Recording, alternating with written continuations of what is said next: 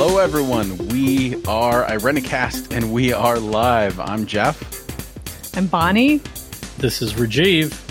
Thank you for joining us for our continuing conversation uh, to provoke your progressive Christian imagination. We are here for our, I think this is our third continuing the conversation, and we're going to be discussing our uh, latest episode, um, episode 167, I believe. So I lose track of the numbers at this point, but it's the Who Tells the Truth. And uh, Casey and Allen are on assignment today, so it is myself and the Rambobs coming at you live, Coming at you. large and in charge.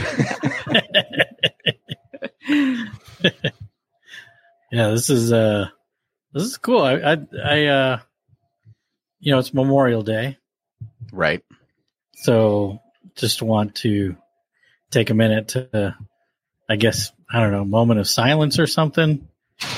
Silence doesn't work too well on a, a Audio really on, on, a, on a live broadcast it's uh it's not good and silent and right. it's like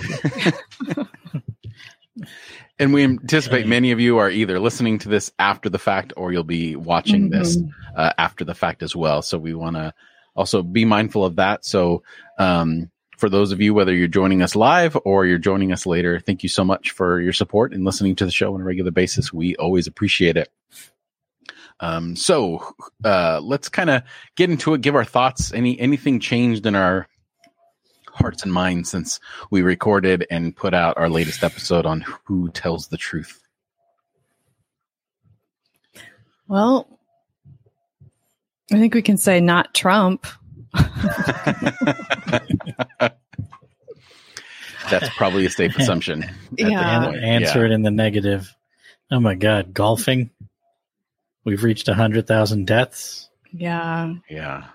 and Yeah, but- the the World Health Organization just pulled all their trials of chlor what is it chloroquine that stuff that he's taking Oh yeah, yeah, yeah. because it's like dangerous yes, it Yeah. can be for sure. so And the people who actually need it are not getting it, unfortunately. Mhm. it's crazy Yeah, absolutely crazy yeah. It, it's it's such an appropriate topic that I don't necessarily think we got too much into in the episode, just in terms of like the practical aspects of it, like just like how we receive and filter factual information as it comes in. And I was just having a conversation with uh, my wife today about that whole idea and how that it's she was a psychology major for Mhm. her bachelor's and she didn't learn research methods until like her third uh, Right. year in college and i never like i had to infer it based off of my biblical education like through exegesis and taking multiple sources and all that kind of stuff and we were just thinking like there should be just like english and math there should be like research throughout each stage of people's development in terms of knowing how to filter and gather a consensus when you're you're looking at information. But none of that none of that is taught. It's it's all something we have to really learn. And obviously Yeah. we're not doing such a great job of that. Well just basic logic. I mean you know discern critical thinking logic discerning the information that's coming at you. Right but even logic can sometimes be skewed. I would say that the the right especially tends to really lean heavily on quote unquote logic. And i think that the the logic when we say that a lot of people assume like this binary thinking that assumes a level playing field and isn't bringing into accounts all the layers that's happening in a lot of way and just the discerning of information right? Like reading an article being able to discern whether an article is true or whether they're just saying something but then they don't cite the source and then if they do cite a source is it a valuable source? Like all that stuff. Uh, Right. we just we none of us have been taught that unless it's a part of our specific training or education later. Certainly not in middle school or elementary or high school. Right. But I, I I think based uh, while you're, I agree with you, Jeff. Complexity is not readily embraced by logic. Uh, but if the the populace had logic, they'd be like, "Oh, the president is saying X, Y, Z, and that's just not true because A, B, and C is happening. Yeah, but It's a, it's a starting place. you it depends on what assumptions you're basing your logic on and i think that's the first question of critical Mhm. thinking right is like what are the Mhm. assumptions from which we are operating here in this moment and then what is my social location in relationship to those assumptions like there's there's are layers of being able to actually apply like you're talking about jeff like research or um you know just critical frameworks internally and then also as you're receiving the information that's put out there it's like you have to pay attention to both what's going on out there and then also what's going on on inside as well in Right. response And I feel like our tendency is to look for the one stop shop. Like I remember like one of the most common questions I got as a pastor was, what's the best Bible translation? hmm Well, that's a, you know, there is no one best. Like you can't, there's not this one all in source, well, except for Jesus, um, to, to get through all that stuff. So it's, it's, I think that that's also a tendency for us is that we, we're, maybe we don't, I don't want to say we're lazy, but we're lazy. You know, we, yeah we don't want to do the work and find the different sources. Yeah, so let's uh, just real quick. We'll take uh, just. I just want to remind everyone listening that if you are in the comments, feel free to say hi. We want to open this up to those of you that have questions or comments, uh, either on the episode or something that we're saying right now. Uh, and it looks like we have a, a fourth person that's joining us oh a yeah little late, who's no longer on assignment. Allen, welcome to good to the see you live alan stream. Good to see you. It's your boy Allen joining us. Yeah. a little bit late. Boy, It's your boy finally joining you. it's tardy to the party. Just a little bit. Good to see you, man. Yeah, Yeah. I'm glad to be here. I love it.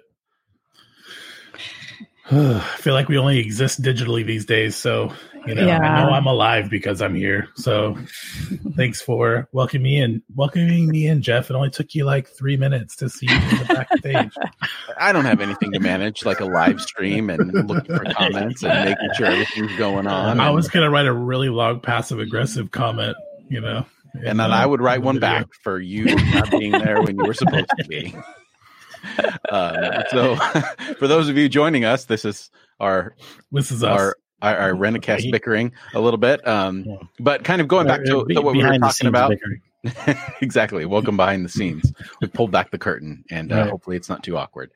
Uh, so, for those of you listening, again, feel free to comment uh, in the comments so that we can, you know, have your input on that. We've been re uh, revisiting our or continuing the conversation on episode one sixty seven, our "Who Tells the Truth," and uh, we've kind of just ventured into an aspect that we necessarily didn't talk about in the episode itself, but kind of a continuing the conversation aspect of it of research methods and how that's something that we are not privy to as we're going through our developmental and educational process and how that that's not a natural thing for many of us.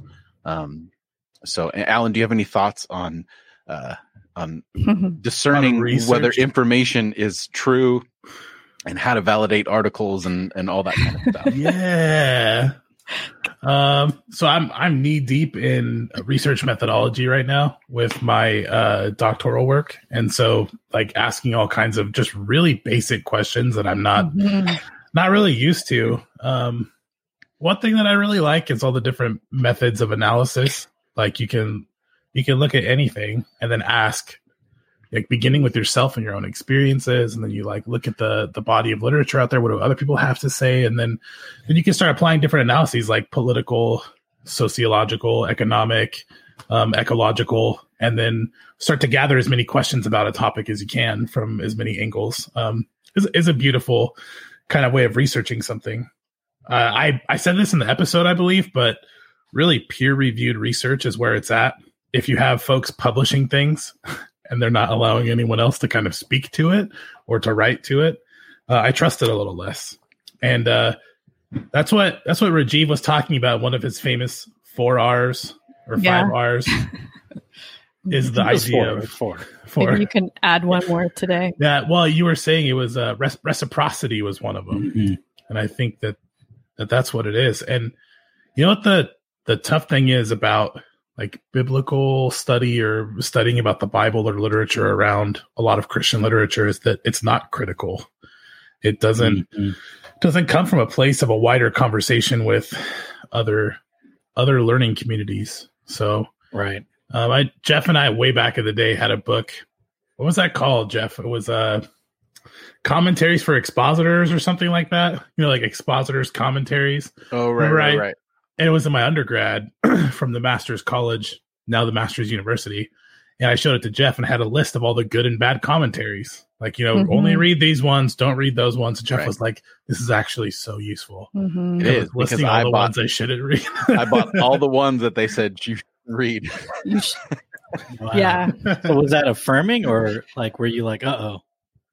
Uh back then I it's hard for me to even remember where where I was at, but um I think it just goes to illustrate that like there are people who start their research with the answer already without having an open and honest uh, Mhm. pursuit of something. And so when I Mhm. hear the word critical uh like in critical studies of Christianity or the Bible, what I hear is there's a willingness to have critical thought about what you're reading and not having um like a resolution before you even begin. Mhm. Anyway, Well, that's what comes to and- mind. I, I mean, there are a lot of things out there around biblical scholarship that isn't critical, but there is a lot that is too. So I, you know, I just want to tell our listeners that look for it. Like there's so much out there. There's post-colonial lens, there's queer lens, there's feminist lenses, there's um, postmodern, post-structuralist, uh, and really good stuff to make decisions about and wonder about and apply all those analytical um, tools of analysis. and some of that speaks back to the the more like liberal academic, you know, hive mind over the last hundred years. I heard you Mhm. say recently, like some people, you know, the best some of the best theology happens around the kitchen table, Mhm. and that and that kind of pushback toward uh, academia still at least is dealing with the, the the material in a conversation. So it's all about reciprocity. Who Yeah. are the conversation partners for the people Yeah. you're reading? yeah. Yeah. Well, you know, the kitchen table thing is a womanist construct Mhm. or observation, maybe is more accurate. And it was developed by people in the academy. Um, Mm. but rec- a recognition that it's not just the seminary cafeteria that has great conversations. Right. And it's not without its own method. Like it Right. has an, a method Right. that's peer reviewed. So I think all of that is is really important as well to Right. point out.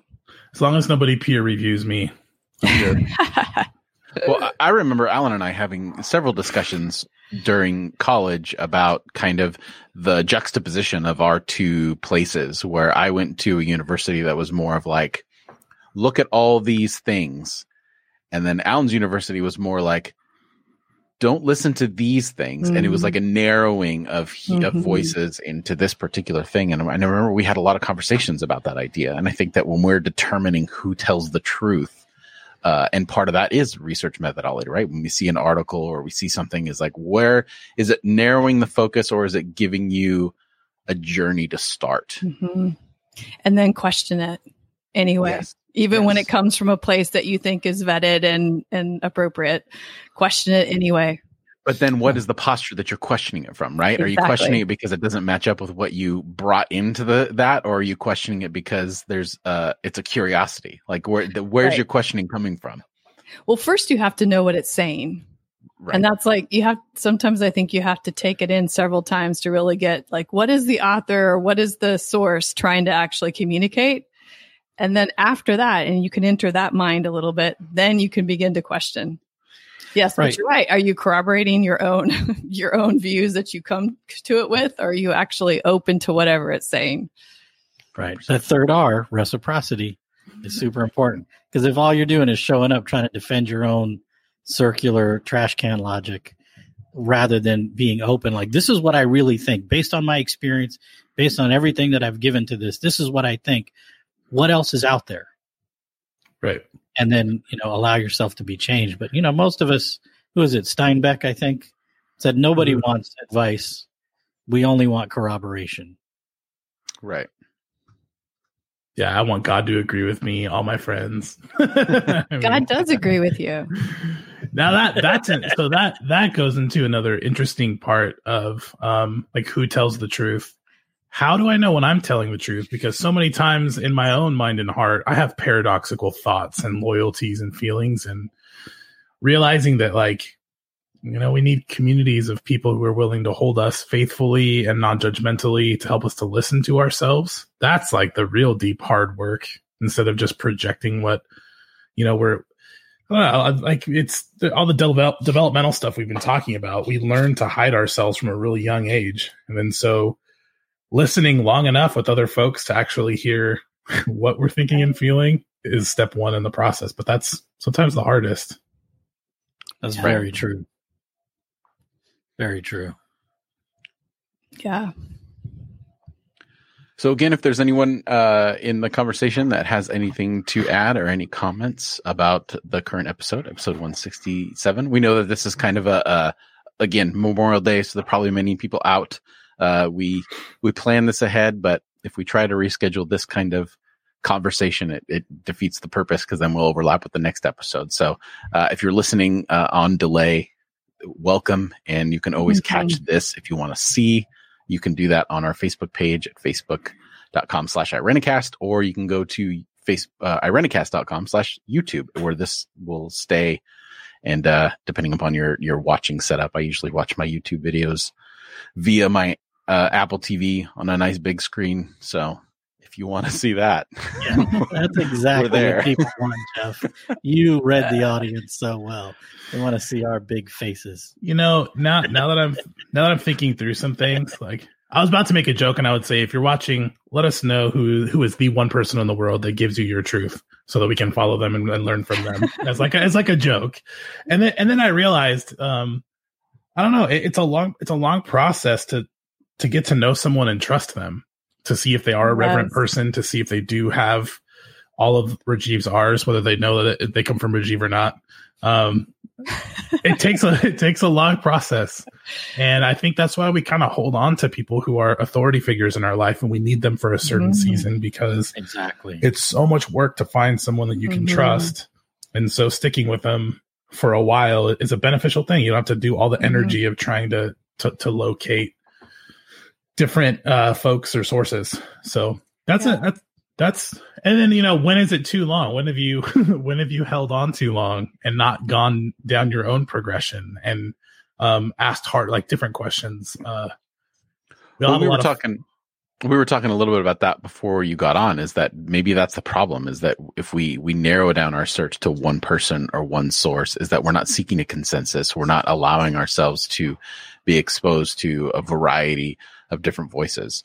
Uh, back in the day when I had fancies of uh or you know thoughts of possibly starting a church or something like that i one of the the tenets that i held strong to was if i ever did that there would never be one person speaking from the pulpit you know the right. four would be a minimum in terms yeah. of the perspectives and voices that people in a, in a congregation would be getting on a regular basis because i think that that's mm-hmm.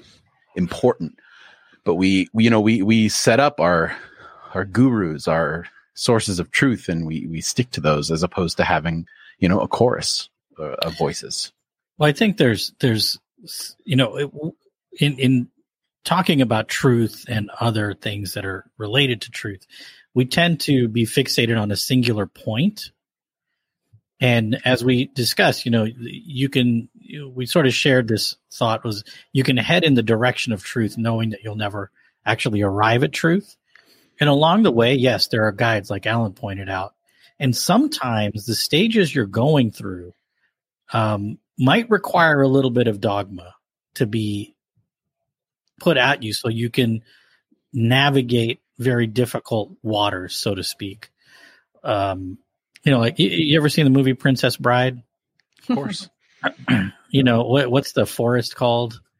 Like the fire, the fire oh, swamp, oh, yeah. and the rodents of an unusual size. Yeah. Like if there's a dude that's like, give me five shekels and I will tell you exactly what to do, but you have to do exactly what I tell you to make it through this part on your journey. Every now and then you need somebody like that who can go, this is, you just need to do this.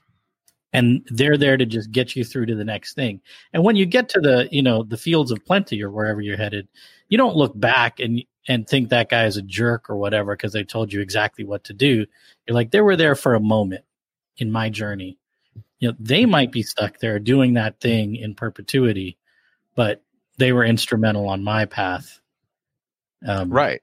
Right. And I think that that's part of that, that idea is, is being able to evaluate context, right? There are certain contexts or seasons in life where we need a binary way of thinking. Like you do this or you don't do this, whether it's when we're growing up as a child or whether we're in a cultural context or that, that requires us to, to live in that way. Like for people that might live in a war zone, like it's not a matter of, Right. You know, I want to get my hair cut. It's a matter of I, if I go outside and I don't follow these rules, then then my life is at jeopardy. And I think that I think that we're looking at a difficult transition yeah. for the way that we lived in our country to evaluate the context, to have a temporary set of binaries to guide us as we maneuver through a pandemic, and then thinking that it's going to change things forever, as opposed to oh, this is a, a unique circumstance.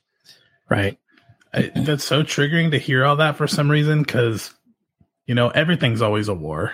Even if there's no pandemic even if there's nothing it's people are fighting for their perspective and that has to happen. Like a lot of the, a lot of the time i'll read christian thinkers and be like well that applies for you maybe but if you were you know seeking to get justice for your uh your mm-hmm. family and your people it'd be so different. And then i think lately i'm there's just not enough of it. There's not enough of us in our society to not be entrenched, like to actually like read people at their their best. Um, and now I'm sounding like I don't know a middle of the road kind of person, and I, I don't want to do that. But at the same time, I feel like uh, all learning is so hypercharged in terms of like who are you listening to, who are you loyal to, rather than people being willing to to give a little bit of space to tension and mystery and paradox and you know, allow to sit in that space for a little while. We're we're all fighting these cultural battles, and that's it's just tiring. I think, and I, am young. I mean, I was I was a kid in the '90s. You know, talking about cultural battles. That's all I've ever known my whole life. Yeah. Yeah, but a cultural battle is different from like a literal battle. Like, I mean, the the fact that there is a cultural battle battle is is emblematic of some sort of privilege or lack of outside, sure. like yes, existential threat to your your life, especially you know for for us, uh, you know, straight cis males. We're sometimes we we impose that ideological battle on ourselves because we we're slipping our, our power is slipping away or or whatever. But well, I guess what I'm trying to get at is like our our human consciousness itself is so resistant to change and resistant to like functioning at a higher level and it's threatening the whole planet it's like threatening all of us because we're not able to access a space where we are allowed to change and we do allow other people to change and we go through that process yeah. of learning together like that's not happening and it's going to kill it it's going to kill all of us and so um i don't know if it's like the long game i'm i'm kind of like thinking through now but i I'm not making any judgment values on anyone who who takes a certain tack or is fighting a really important battle. I'm just thinking in terms of our resistance to learning. I think Americans are resistant to learning to some degree, hmm. including those of us in the academy or whatever. Mm-hmm. Hmm. I wonder. It, go ahead, Bonnie. I was just wondering, like, uh, is it resistant to learning or resistant to listening to each other, or is that sort of the same thing? Are you equating those two, Allen? It probably starts with like listening to yourself. I don't mm-hmm. think anyone's listening to themselves long enough and deep enough to where they're comfortable to listen to other people because we're all seeking space. Can you hear yourself without the community that surrounds you? No, you need them absolutely. It's so, it, it's a it's a sick paradox in, yeah. in some ways, but it's also yeah. a beautiful one too. It's an invitation. Reciprocity yeah to do life a little yeah. different. One of my favorite f- phrases like early in the ordination process one of the professors was like if you're the only one hearing your call you're not being called. Yeah. Or if you're the only one hearing like spirit right or god it, and it's a particular and it's it's it's tricky because we we come from this tradition where you know we have this legacy of prophets. We're in this legacy of prophets which often it was very countercultural and like truth to power right? So like how do how do you decide like it, where when you are meant to stand alone on something because it's that important to and when you're just really off base and you're just not listening to each other to others. On the other hand if if you know if everyone knows what your life should look like i mean if i look at my own life and i see everybody's input and i see what led to me to be where i'm at like there on the one hand if you're the only one hearing this yes you should like sit long enough to hear other people's voices. But on the other hand if everyone is telling you who you should be and you haven't learned to listen to that like voice inside of you that is being drawn out of you there's a balancing act there too. So it's it's like you know parker palmer says breathing in and out community like solitude those are two different things that uh bonhoeffer was like you know if for those who are solitary uh beware of being alone for those who are completely community oriented right. beware of community mm-hmm. it's kind of kind of a beautiful you know way way of being a human being it is a, a paradox and it's, it's really fun mm-hmm. maybe well i think it's also difficult for us because our our narrative in our culture is so individualistic, right? Like even when we approach scripture, like the prophets, it's an individual prophet who did this one thing. And mm-hmm. we get mm-hmm. into this mode. Like and and I I don't know if this is going to be an appropriate example, but I'm going to throw it out there anyway, uh, just as a narrative. Okay, so I'm not trying to, but if you, you remember the movie Schindler List, like that powerful ending where he's like, "Oh, if I just would have done this one thing, this mm-hmm. one thing," and we we build these narratives on one person and whether right. they make the right decision or the wrong decision, and the whole thing collapse. And I think that we impose that on ourselves at a certain level, so the truth becomes so like dire. One of the things that really stuck out to me when I went to Bible college is we were studying the story of Balaam and Balaam's donkey. And it was kind of like this side story, you know, and yeah, in the in the middle of kind of as we were talking about this, my professor said, "Where was Israel during all this? Where was Israel?" we were like, uh, "Well, I don't know," you know. And he Where said, "Was Israel? They were making breakfast." Mm. And it was like people were just living their lives. And I think sometimes we, we forget that as we're going through that there's all these different narratives happening around us and it's it's never on our any one person's shoulders to carry this truth and i think that for me at that moment it was this freeing thing of like okay if i miss the mark it's not a catastrophe I, I, I, I can, I can move, I can pivot. And if I'm allowing myself to be part of a, a chorus of voices, if I'm allowing myself and my truth to come from more than just my individual search, then maybe, maybe it doesn't have to be the end of the world every time. Yeah. That, the more variety we have, the more we have to work with. Mm-hmm. So, like each of us, the more we can bring in, um, the more we have to work with and to integrate into the next thing. It and that's why we're not, that's why we're not free from tradition, is because some some things to learn do require generations and and time, and it, talk mm-hmm. about a short sighted, egocentric or religion centristic perspective to think that like we're the even our generation is the last one. I mean, so many of us were raised with like that kind of eschatological model that was like we're the we're the last generation that will ever live on this yeah. planet. What does that do to your brain? It, it's so like what does that do to your vision of so like up. six generations down the line or seven? Um, so I I I want to be free of tradition sometimes. Sometimes I would love to just be me, to be like I've got all the resources I need. I don't, and in some ways I do. I don't have to tap into tradition or listen to it, but if we're going to do some cool stuff that's going to take generations, it requires listening to what you're being given. And I think that, remembering that honoring tradition is not duplicating tradition. Right. Right. It's it's it doesn't have to be it's doesn't have to be like this this, you know, statue that stays frozen that we need to replicate as we go forward. It's something that informs how we move forward and change. That's what but, I'm uh, preaching on on Sunday. Sorry, that's cool. No, that's okay. um, I just I just wonder what would the world be like if all of those institutions disappeared.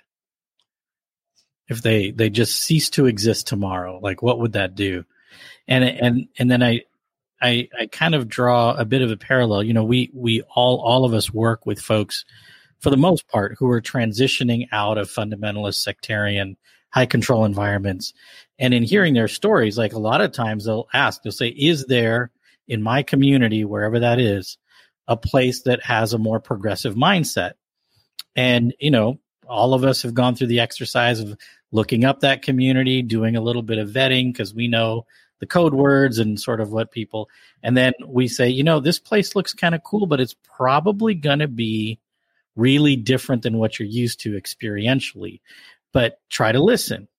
And time and time again, I don't know if this is true for you, but I'll get a call back. I'll, or I, rather, I'll follow up with the person. Say, so how was it on Sunday? I know you said you were going to go. Were you able to make it? How was it? More often than not, the feedback is, you know, I am so glad I went. Those people were really nice. The message was right in line, and I'm glad they exist. And I'm glad I know they exist, but I'm not going back because it just didn't feel like home. Mm-hmm. Um, but knowing that it exists and it's there and holds a place, even though you may not be one to access and engage with it, provides something that I think is essential. Like psychologically?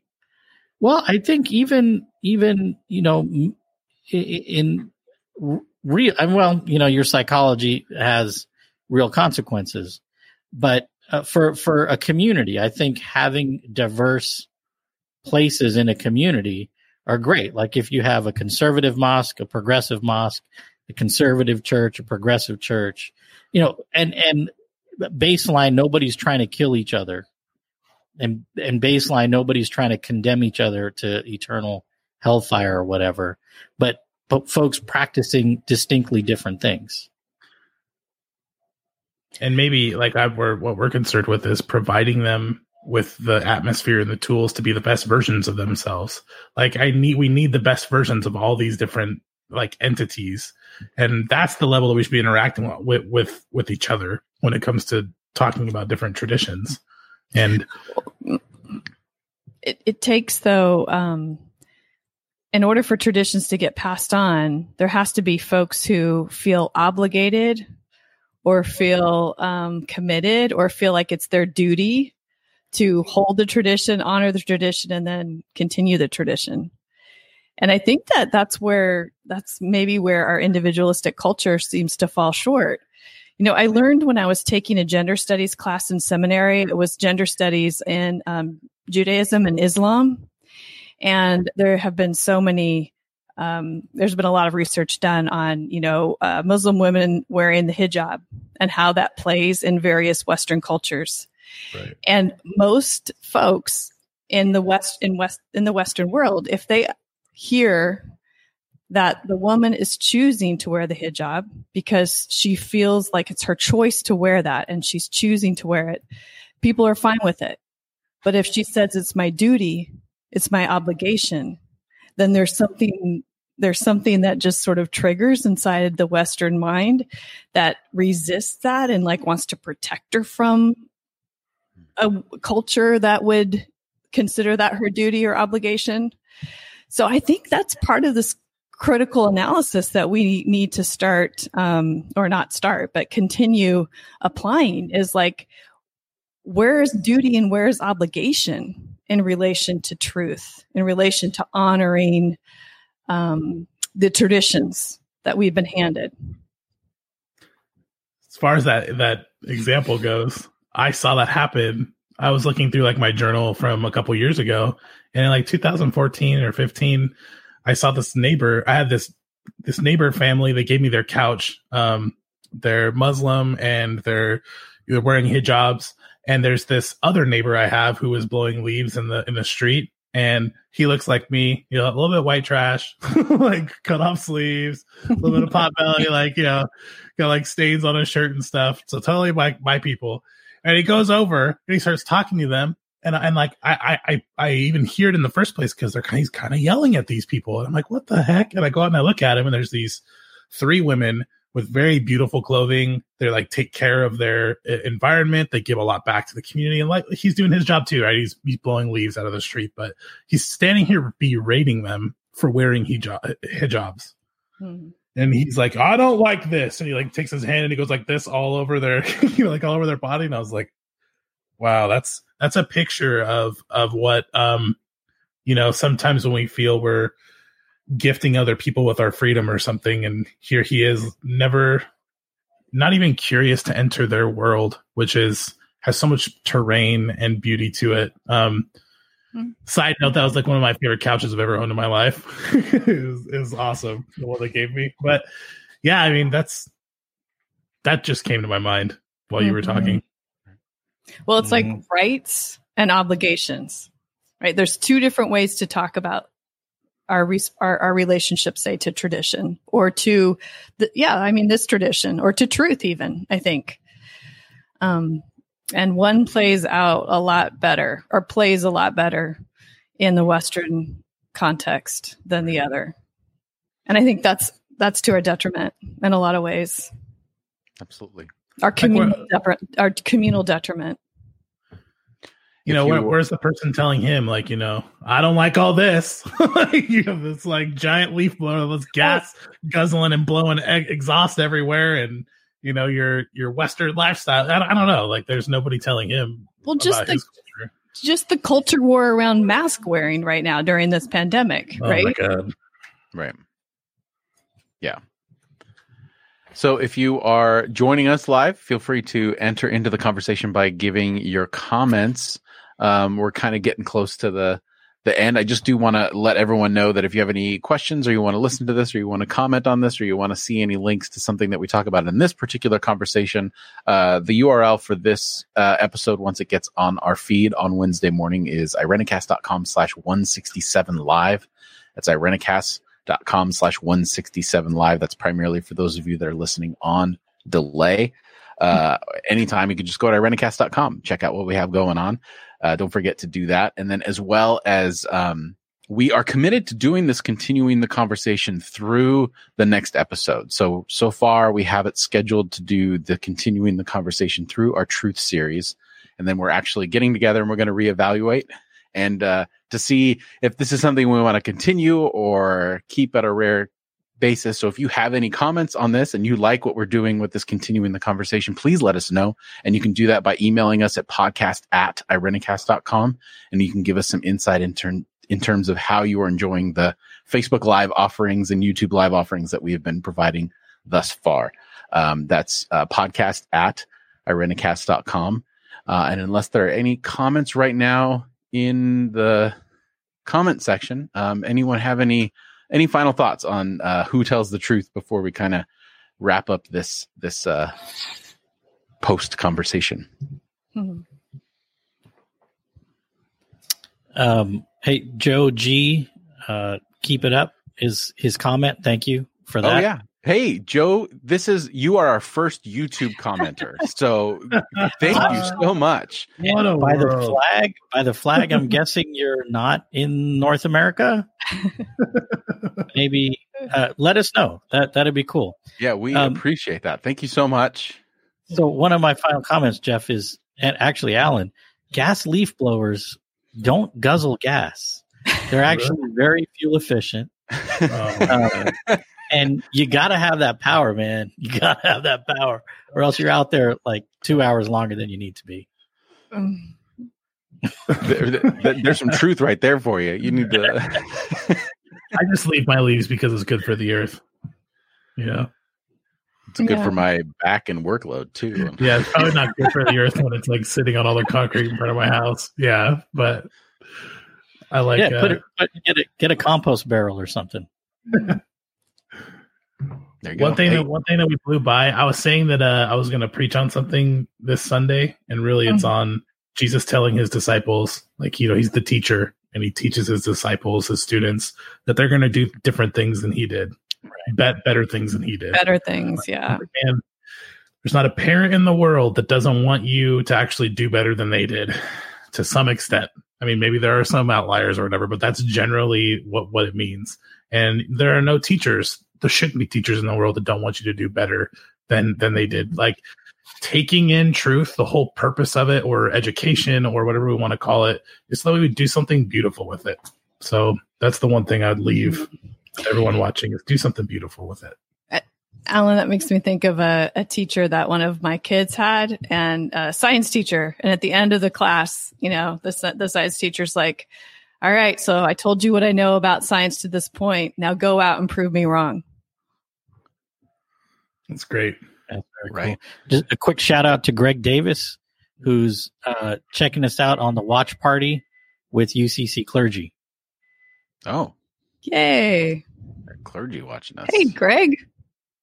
Keep keeping us in line. Yeah. How do you see that? And I don't see that. Are you are You're you looking on? not part I- cool I just party. tried to. I just was like, let me start a watch party, see what happens. Oh, okay. You got, a, you got a watch party going on. So You know, maybe we it. should have a clergy watch party for all of us who are experiencing all this trauma together. Oh, Just hang out and have conversations. yeah. Oh, we got our second YouTube. co- YouTube's blowing up today. Thank you, Dom. Yay. Love the Thank you, podcast. Keep it up. Oh. Thank you so much. This is amazing. This is we got we haven't had any like literally every time we've been on here I've been checking the stream and no one's been watching us live on YouTube and now we got two comments from YouTube. Thank you so much. That's awesome. Appreciate it. YouTube's the way to go. That's the only reason I know what I know. In any in any sense is YouTube. Is, is YouTube. YouTube, I would say don't ever Oh, trust Facebook. Always trust YouTube. I wouldn't have had such a hard time when I was an adolescent without a dad if YouTube was around. YouTube could have been my dad. Too late, It's not too oh late. my god, it has everything you need. I even have one of those subscriptions. there's a lot of you, truth there. I have I've a learned- subscription to YouTube. you may not even know that's a thing, but like I Yeah. pay to where there's no ads and I can like listen to it when I close the phone out. So great. All right. But well, you do the whole YouTube music thing. No, Sorry, I- Jeff, Jeff's like trying to get us going. Yeah. we, We're no, Jeff, we're not done talking We're- yet. well- Dang it. We're we're done. We can we can talk in the green room after. Can I, um, can, I, can I say a YouTube thing since we are on YouTube? Oh my god. Go ahead. Do it. Do it. Smash that like button, subscribe, share with your friends. Oh, Coming at you. Coming at you from the that like bunker in the middle of a pandemic. Oh, that's so great. I always wanted to do that. Oh my gosh. That's a Now life. all right, Jeff, please. All right. Now now we fulfilled Allen's greatest dream to be able to say the the the cliche closing YouTube stuff. Uh, for those of you that are actually listening to us on a regular podcast feed, don't forget to always subscribe to the show uh, on whatever podcast platform you're on. And if you like what we do here, you can always donate at irenicast.com slash PayPal, uh, one-time gift or an ongoing gift. We always appreciate that as well. So, uh, thank you everyone for listening at you on YouTube, on Facebook, on our uh, podcast feed. And again, let us know if this is something you'd like us to continue to do. We're, uh, we're getting in ready to reevaluate our quarantine practices with the podcast to see what's going to stay and what's going to go. And, uh, we, we always appreciate the input. So, uh, so for this week, uh, my name's Jeff. It's your boy Allen. This is Bonnie. Peace, love, and hugs. Lots of virtual hugs. This is Rajeev. Thanks for continuing the conversation. Take care, everyone.